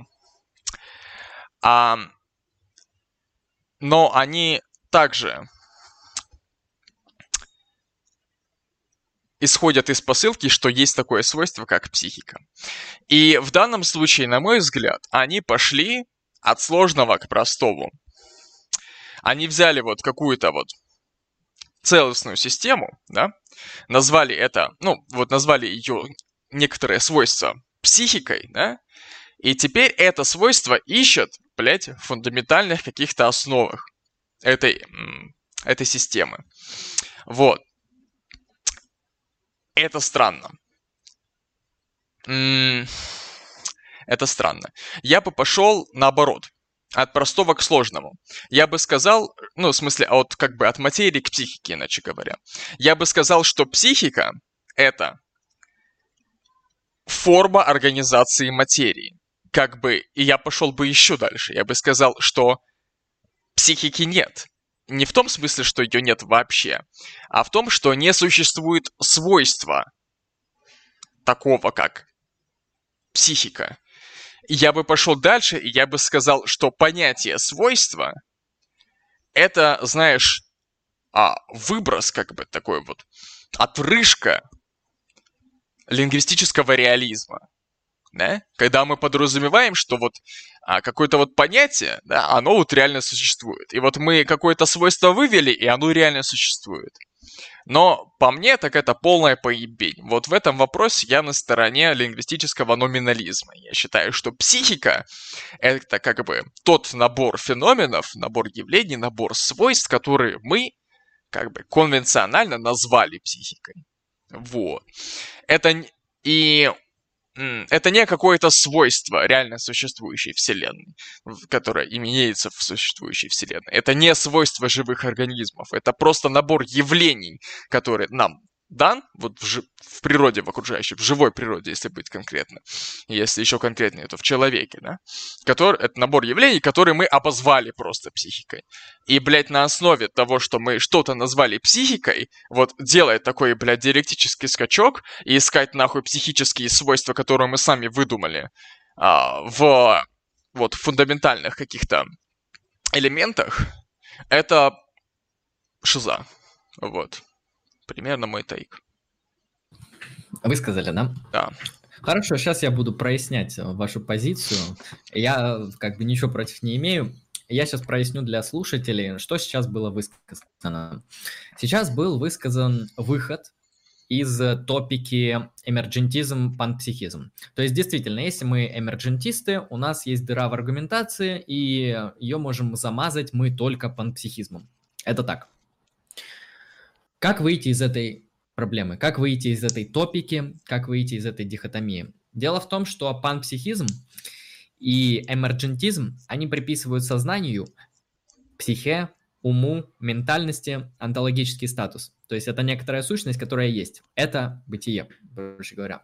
Проще говоря, сознание есть. Однако, эта проблема очень легко решается, так как ее сейчас показал вам Алексей. Эта позиция называется элиминативный материализм. иллюминация – это сведение, это реду, редукция, это то есть редукция каких-то сложных вещей, да, к простым. А, элиминативный материализм в философии сознания. Что он говорит? Он говорит, что сознание не обладает онтологической природой. Это не, это не то, что возникает от э, совокупности движений. Физически говоря, это не эмерджентизм, но это и не панпсихизм. Оно не говорит, что сознание – это фундаментальное бытие, фундаментальное качество, которое присуще миру. Оно говорит, что ментального нет. Проще говоря, оно приписывает антологию только физическим объектам и не приписывает антологию психическим явлениям. Позиции мы выходим из проблемы эмерджентизма и панпсихизма, потому что психического-то нету, а раз его нету, то нету этого разрыва в аргументации, который возникает в эмерджентизме. А что тогда мы называем сознанием? Ну, действительно, вероятно, если это не онтологическая категория, то что это? Эмерджен, а, точнее, элиминативный материалист вам бы ответил, что сознание – это то, что сводится к физическим процессам, причем полностью сводится. А, сознание не возникает. Сознание – это то, что мы приписываем с помощью своего языка некоторым физическим телодвижениям в этой природе. Ну, проще говоря, вот есть такие физические телодвижения, а, как э, наши чувства, наше восприятие, наша речь, наше зрение, что там еще обычно называют ментальным, все вот это. Это то, как работает физическое. Проще говоря, все, что мы называем сознанием, это определенная работа физического. Сознание, таким образом, не онтологично. Проще говоря, вы говорите сознание – это моя самость, а на самом деле это ваша речь, которую вы приобрели. А речь, она работает благодаря мозгу, а мозг – это физический носитель, и сознания здесь никакого нет. И восприятие – это не что-то такое, что а, вот, как является свойством сознания. Нет, восприятие – это как бы особенность работы физического. Зрение воспринимает цвет, а, тактильные ощущения, ощущение температуры и так далее. А, слух, звуки воспринимать можем. Так или иначе, элиминативный материализм решает проблему панпсихизма и эмерджентизма, просто говоря, что сознание не имеет антологии, оно не существует. Примерно так. А, я правильно, кстати, твою позицию рассказал? Она соответствует? Ну да, примерно так. Но да, да, примерно так. Угу. Вот, поэтому, да, действительно, часто люди называют сознанием просто некоторые явления, которые они просто по привычке так называют. Проще говоря, они из традиции приобрели это слово, то есть некоторые свойства физические, ну, например, человек сопереживает, а, человек матерится, а, человек а, там, имеет умысел или мотивации, или ценности. Вот эти вот практики социальные, которые человек воспринимает, он их приписывает такому общему понятию, как сознание. Это языковая конструкция. Но в какой-то момент он может ей придать антологию, и тогда это уже будет антологическая конструкция. И тогда возникает вопрос эмерджентности. А как это из физических свойств возникают психические свойства, именно возникают антологически. И дальше уже как контр пример этому, это уже два логических шага, отрицание, отрицание, возникает панпсихизм, типа, ну, психическое оно просто фундаментально, поэтому кварки они тоже чувствуют, а вы их обижаете. Примерно так. Хорошо, сейчас мы перейдем к вопросам из чата. Я тогда подытожу вообще тему. А, ну вот панпсихизм – это такая вот интересная теория. А, да, это метафизика. А, насчет полезности, бесполезности, это нужно смотреть от конкретных кейсов. То, что это не этика и не политика, поэтому влияние этой метафизики не так существенно, как политической мысли. Это действительно так. Однако, на мой взгляд, э, панпсихизм очень хорош для тех, кто придерживается каких-то мистических взглядов. Вот, для людей, которые являются анималистами, а, точнее, неправильно я сказал, простите, анимистами, ну, которые считают, что все, все объекты природы, они живые, они воспринимающие, некоторые из них думающие, там, дерево думает, какой я хороший. А, вот.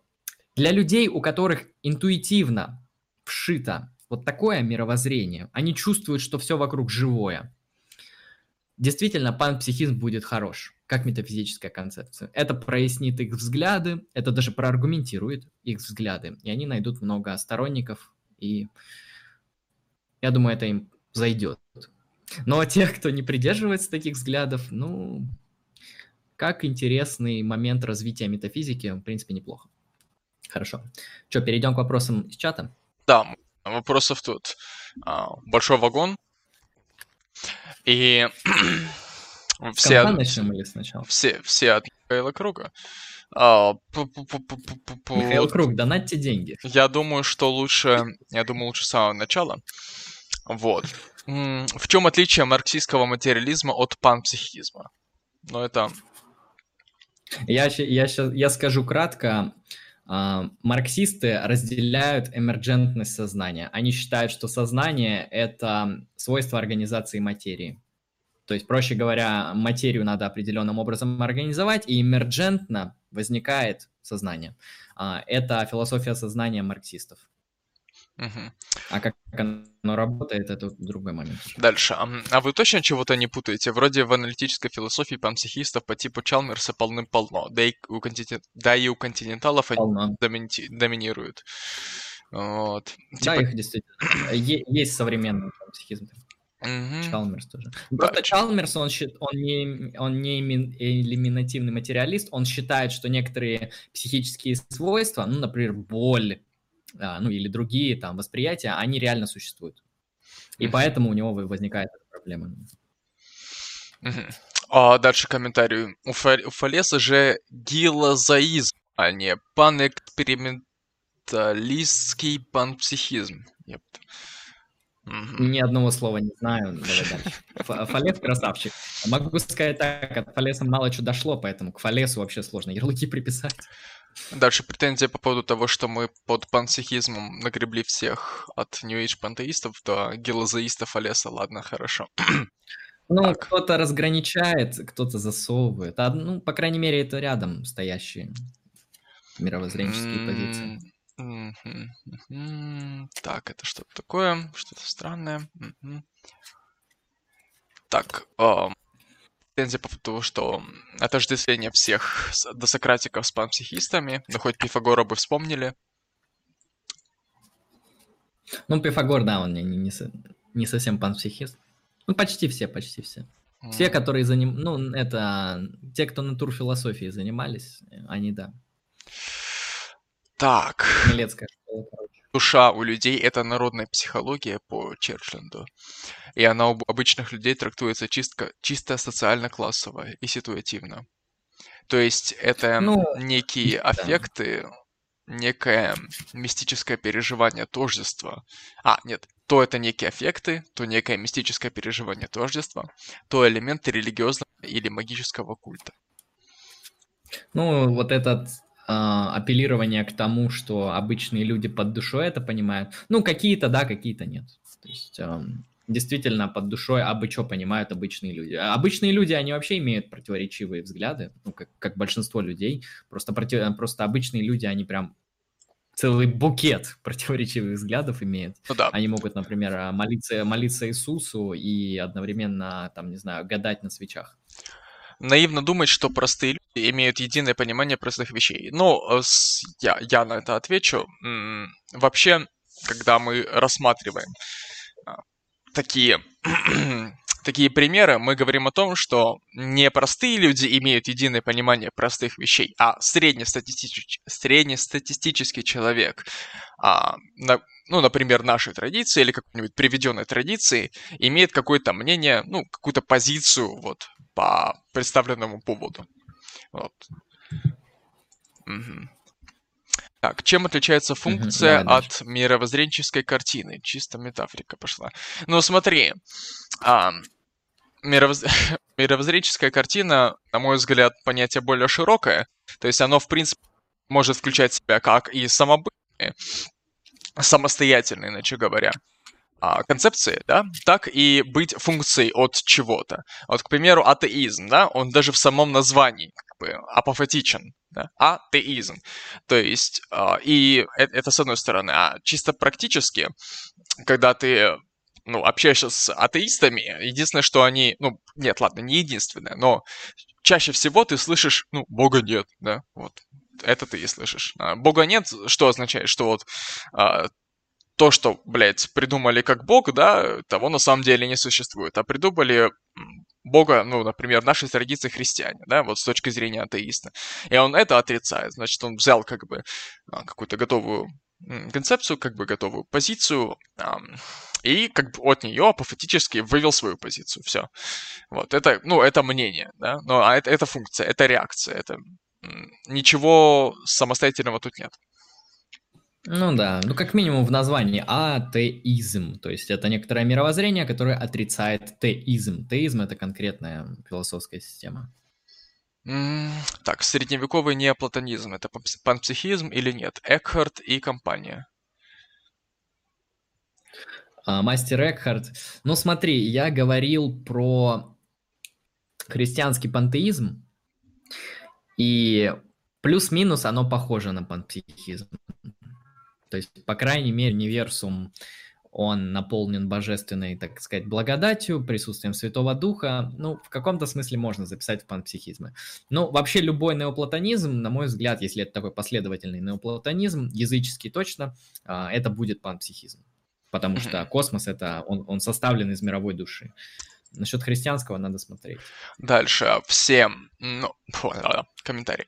Кстати, да, ведь все францисканцы панпсихисты, а это одна из основ Средневековья. Да и что есть основа эпохи, ее главные характеристики? Как отличить главные характеристики эпохи от вторичных? Ну, ладно. А как э, исследователь скажет? Нету каких-то критериев, как отличить. Как по кайфу. Да, да. Кто да просто, и... ну, смотря просто какая у тебя методология. Кто-то скажет, что главное достижение эпохи а, это открытие там компаса, печатной машины там и что-нибудь такое. Кто-то скажет, что это там возникновение а, политической философии Макиавелли и все. Ну да, это зависит от того, с, ну, с точки зрения какого какая критерия мы это все рассматриваем, да. Так, критерий любой можешь брать, какой по кайфу. Угу. Так, ах да, где восточная философия? Там же полно панпсихизма. Я рот ебал. Ага. Да, я согласен, то, что э, если там закончится вопрос, я на него отвечу. Э, по поводу восточной философии. Я не считаю восточную философию философией. Это какая-то косплей на философию. То есть философия, она только западная. Вот, это моя принципиальная позиция. Философия начинается с Фалеса и продолжается сейчас где-то в Америке, а, ну и в Европе. А, то есть, ну, на Востоке это нет, не философия. Но то, что там дохуя панпсихистов, да, это согласен. А, дальше. А что есть влияние философа? Звучит понятно, когда задумаешься, странно. Это набор количества книжек, упоминаний, некие сил, ссылки, установленные акты чтения или изучения одним философом другого. Такой вот предлагает варианты. А, ну, на мой взгляд, влияние философа выражается в том, а, насколько его, как бы, его идеи, его концепция, они были использованы последующими философами или, ну, или современниками, грубо говоря. То есть насколько его идеи, иначе говоря, как бы посылы, которые он предложил в своей философии, они оказали влияние, как бы интеллектуальное, да, на прочих философов, на прочих философов, если говорить именно о философии. Там вопрос был, какой, э, как определить влияние философа? Да? Ну да, что есть вообще влияние философа? Ну, я тогда скажу, ну, основной, основной маркер, по которому можно определить влияние философов, это действительно повлиял ли он на последующую мысль, это мы можем проверить только исторически. А, дальше влияние философа можно определить, решил ли он поставленные в его эпохе проблемы, ну, то есть философские проблемы, они в той или иной эпохе стоят, те или иные. Там вопросы веры и разума в средневековье, вопросы там науки и техники в современности и так далее. Так или иначе, если философы как-то решают, он, на мой взгляд, уже получает влияние. Ну и, на мой взгляд, самый основной критерий – это то, сколько этот философ продержался в актуальности. Например, Платон и Аристотель, они актуальны до сих пор. Не во всех своих идеях, но до сих пор. А это, если что, блядь, 2500 лет. Hello, это даже не, не два века. Так, угу. я понял. Эх, жду, когда чувак слева будет уже не просто по-детски побухивать винцо и тонкие сигары покуривать, а Герычем закидываться, а то столько пафоса в его трансгрессивных движениях. Алкоголь и курение не вызывают что-то больше головокружения. Пошел нахуй. А, а, а извините. А, что я хотел сказать? А, алкоголь и курение вызывают что-то больше головокружения. Ну... Вызывают. Вызывают, да. Я... Ну все, ответил. Не, ну если... Если как подробнее отвечать. Вот что вызывает алкоголь? Головокружение, да, в том числе. А, проблемы с дикцией, в том числе. Признаю. Да, но также он, ну, специфически воздействует на, ну, не знаю, на твое ментальное самочувствие. Я думаю, а, мне сложно будет эти, как бы, изменения свойства дис, как бы, дискурсивно преподнести, но я думаю, что если ты как бы пробовал алкоголь, ты понимаешь, о чем я. А если не пробовал, то сейчас попробуй придумать. Ну, во-первых, возникает какая-то, знаешь, одновременная легкость и тяжесть как бы в голове. Вот. А если говорить о зажатости, то она немножко вот приослабевает. У тебя раскрывается спектр вот реакций, а, которые ты можешь и, ну, изобразить, преподнести вот на какой-то раздражительный какой-то вопрос и так далее. То есть ты, ну, меняется немножко твое, ну, твое бытие, можно так сказать. Ты становишься чуть-чуть другим, ты начинаешь действовать чуть-чуть по-другому, думать чуть-чуть по-другому, действовать чуть по-другому, ощущаться чуть-чуть по-другому. Вот, к примеру, лично у меня эм, под алкоголем э, еда вкуснее. Вот. Так, дальше. Вот Помбобил, а где Шеллинг? Ведь у Шеллинга самая большая панпсихическая натурфилософия. Mm, да, Шеллинг, ты прав абсолютно. Но я решил не раскрывать всех. Ну, просто если бы я раскрывал всех, это бы у меня 5 часов заняло. Это, понимаешь, это курс лекции надо проводить. Шеллинг, да, я раскрыл Гегеля, Шопенгауэра, таких самых основных. А так, в принципе, вся немецкая классика, да, все правильно. Да, так это уже, наверное... У Шеллинга природа живая, да. Это уже к моему, наверное, тайку. Где была метафизика? Все время шло изложение школьной истории философии. Но если ты обратишь внимание, то когда а, Андрей излагал так называемую школьную историю философии, он касался в основном тех философов, которые, а, у которых концепции по большей части метафизические. Вот. Я это имел в виду. Ну, а, а если спрашивают, где метафизика, Спиноза, Лейбниц, как бы, как минимум, Гегель, Шопенгауэр, метафизика. А, кстати, кстати, да, чат Lucky Strike это очень веселое место, в скобочках, я тут один. Странно, что вы так безызвестны. Закол... Заколлабились бы, что ли, с Елдой, Ежи Шадовым или еще кем.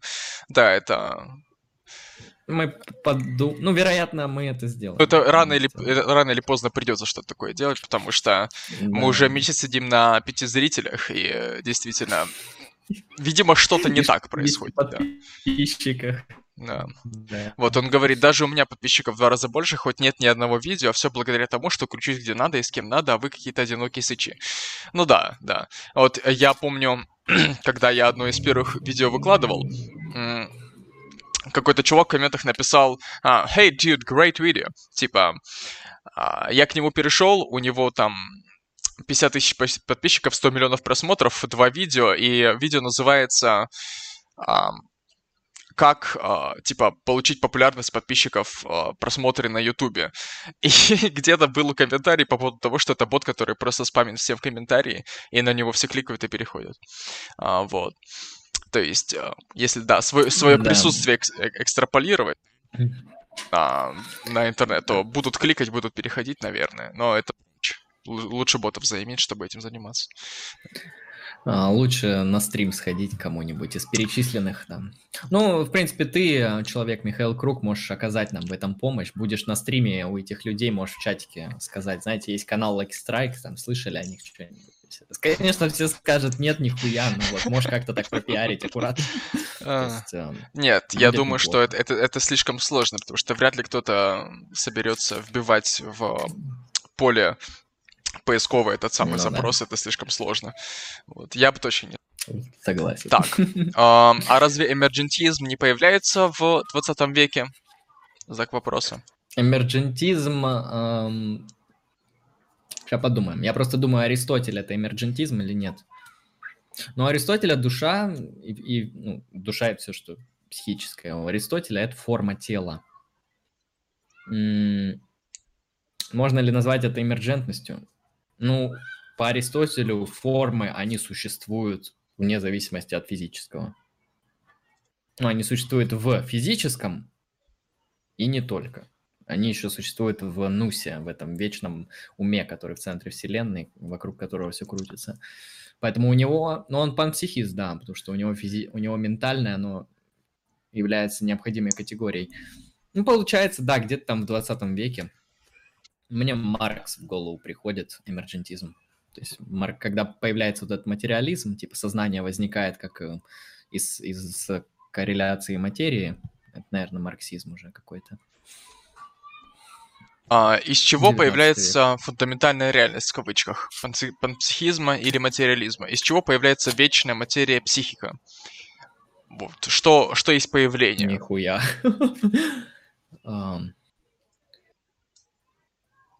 Появляется, потому что Бог создал. Ну, вот. Раз ты разделяешь посылку, что что-то появляется, а ты, например, не платоник. У Платона мир, он вечен, и у Аристотеля. То есть у него космос есть, который по определенным приколам работает, и он вечно существует. Если ты говоришь про появляется, значит, есть первопричина. Ну и тут ты можешь обратиться к Фому, Фоме Аквинскому, о котором, я думаю, ты читал и знаешь. Ну, первопричина бытия — это Бога. Все. Появляется, потому что Бог создал. И вообще, что это за стриптизер-косплеер древнегреческой мифологии? Постоянно на него внимание соскальзывает. Он ведь еще отзеркаленный, словно хочет зрителя ударить по, с размаху. Возможно, это про меня, да, потому что у меня отзеркаленный а, зеркальная вебка. Вот. Забавно. Так, а, что такое аргументация, как и чем можно нечто законтрить? Хороший вопрос. Не по теме, но смотри. Что такое аргументация? Это определенная риторическая практика. Как вариант. А вообще аргументация – это то, что свойственно математике. что такое аргумент? Аргумент – это вывод из посылок. А, то, что свойственно математике, геометрии и логике. Это формальные системы, как мы знаем, из которых можно делать аргумент. То есть аргумент – это вывод из посылок. Это если тебе совсем просто сказать. Обычно, обычно в речи, в гуманитарной речи на естественном языке под аргументами понимается что-то, что опровергает тезис оппонента. Или что это либо что, то, что опровергает тезис оппонента, либо то, что подкрепляет твой. Это можно аргументом назвать. Но, правда, тут надо тоже понимать, что аргумент, ну, типа, мой тезис может подкреплять то, что я человеку наставил пистолет к уху.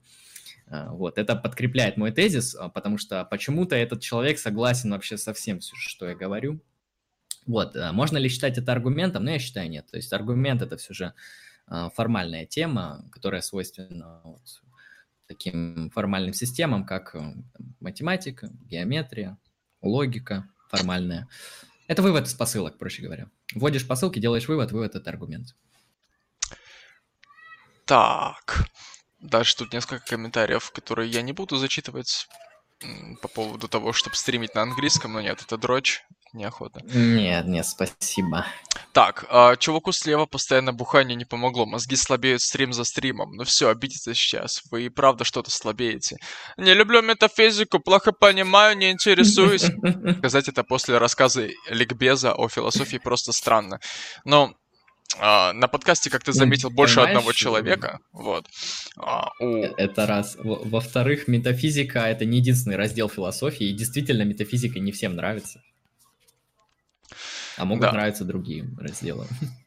Ну, этика норм, да. Так, а потом еще дискурс по сложности, глубине откровенно сел по сравнению с известными мне образцами из прошлого. Все же врачи не фантазируют о вреде алкоголя. Слушай, а тебе не приходила в голову мысль, что, возможно, просто я ну, бухой уже, а? Во-первых. Во-вторых, может быть, я не сильно эмоционально инвестирован вот в происходящее. М? М? М? Ладно. Так, а, бла-бла-бла-бла-бла. Рейтинг уровня атомов. Марксисты точно эмерджентисты? Знак вопроса. Да. Угу. Откуда берется среднестатистический человек? Вы проводили социологическое исследование или это ваши личные интуиции? Ну, с моей позиции точно... Это общее понятие такое, типа, которое в э, народной психологии существует, ну, типа, обычный человек. Ну, понятно, что обычного человека не существует, как бы это, это некоторая метафора, которая отсылает к некоторому типажу людей.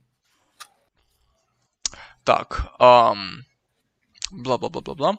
А, как связана идея с атеизма, с этимологией атеизма? У вас эстетическая метафорика некой силы и оригинальности, повторюсь. Оу. Я не понял.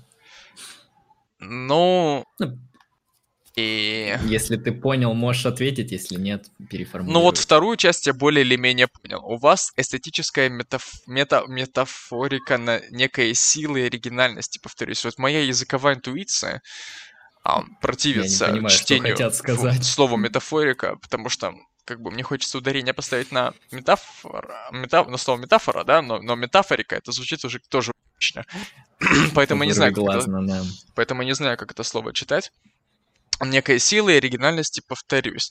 Но смотри, ты, ну, во-первых, во-первых, эм, действительно, вот я, ну, за себя буду говорить. Э, нет, не буду за себя говорить, передумал. Короче, то, что что-то не обладает оригинальностью, в данном случае не выражает какую-то вот ценность оригинальности.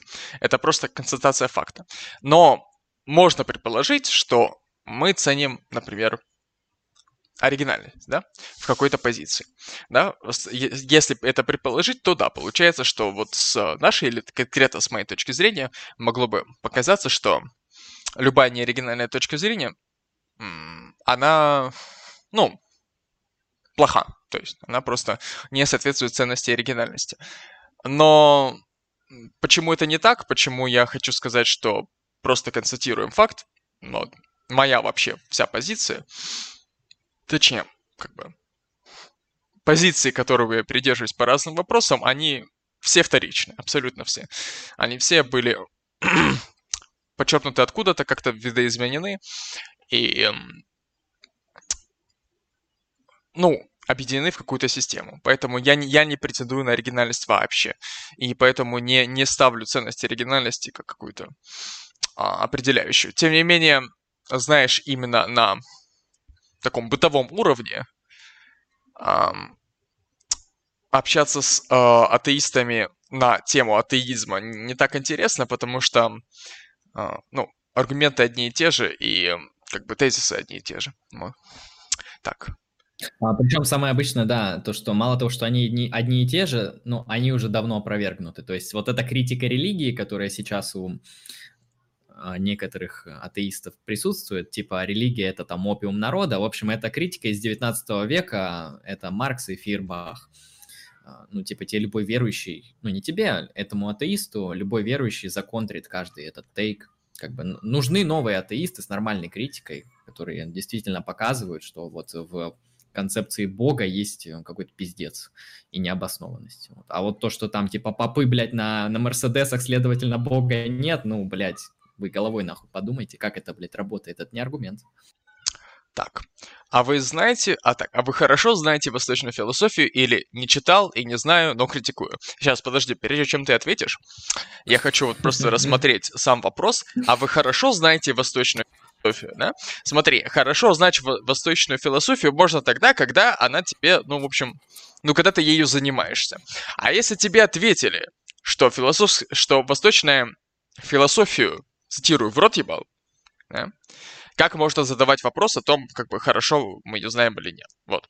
А, смотри, не читал, не знаю, не, не критикую. Конечно, попытки были. Вот. И вероятно, вероятно, на основе этих попыток было сложено мнение о том, что это какая-то хуйня из-под кота. Вот, такое. Да, если за себя, да, я читал Конфуция, а, я читал Лао Цзы, А, и как бы, ну тут два варианта. Какое у меня сложилось впечатление? А, чтобы это понимать, нужно культурный определенный уровень иметь. Нужно знать, что там вообще в Китае и на Востоке. Нужно знать язык, хотя бы не... Если древнегреческий, я могу посмотреть оригинал, если мне Аристотель непонятен. Китайский я, блядь, не посмотрю оригинал, просто физически. Я как бы дебыл, блядь, простите, я не знаю китайский. Такой у меня минус. Это раз. Это для меня сразу закрывает эту хуйню. А во-вторых, когда я это читал, блядь, даже на русском переводе с комментарием, я вижу, что, ну, это даже не философия. Это просто какой-то мужик а, говорит какую-то типа, а, блядь, я так сказал. Ну, как бы это скучно. Ни аргументов, ни интересных идей. И вот все интересные идеи, которые я прочитал у того же Конфуция, да, про про те же самые добродетели, про конфуцианскую этику. Ну, это типа, это просто не Камахова этика Аристотеля, просто у Аристотеля это все намного круче и лучше расписано. Короче, а, ну, для меня это пустое поле, там для меня ничего нету. У Аристотеля все уже, у Платона и Аристотеля все уже есть, в разы лучше написано и понятней для западного человека. Так, ну и последний вопрос, точнее комментарий. Так, э, просто вы говорили о постмодернистах какие-то странные, неграмотные глупости. Нет больших философов с таким самоназванием. Нет больших философов с таким самообразованием. Так что я не удивлюсь, что нападки на Восток такого же рода. Так.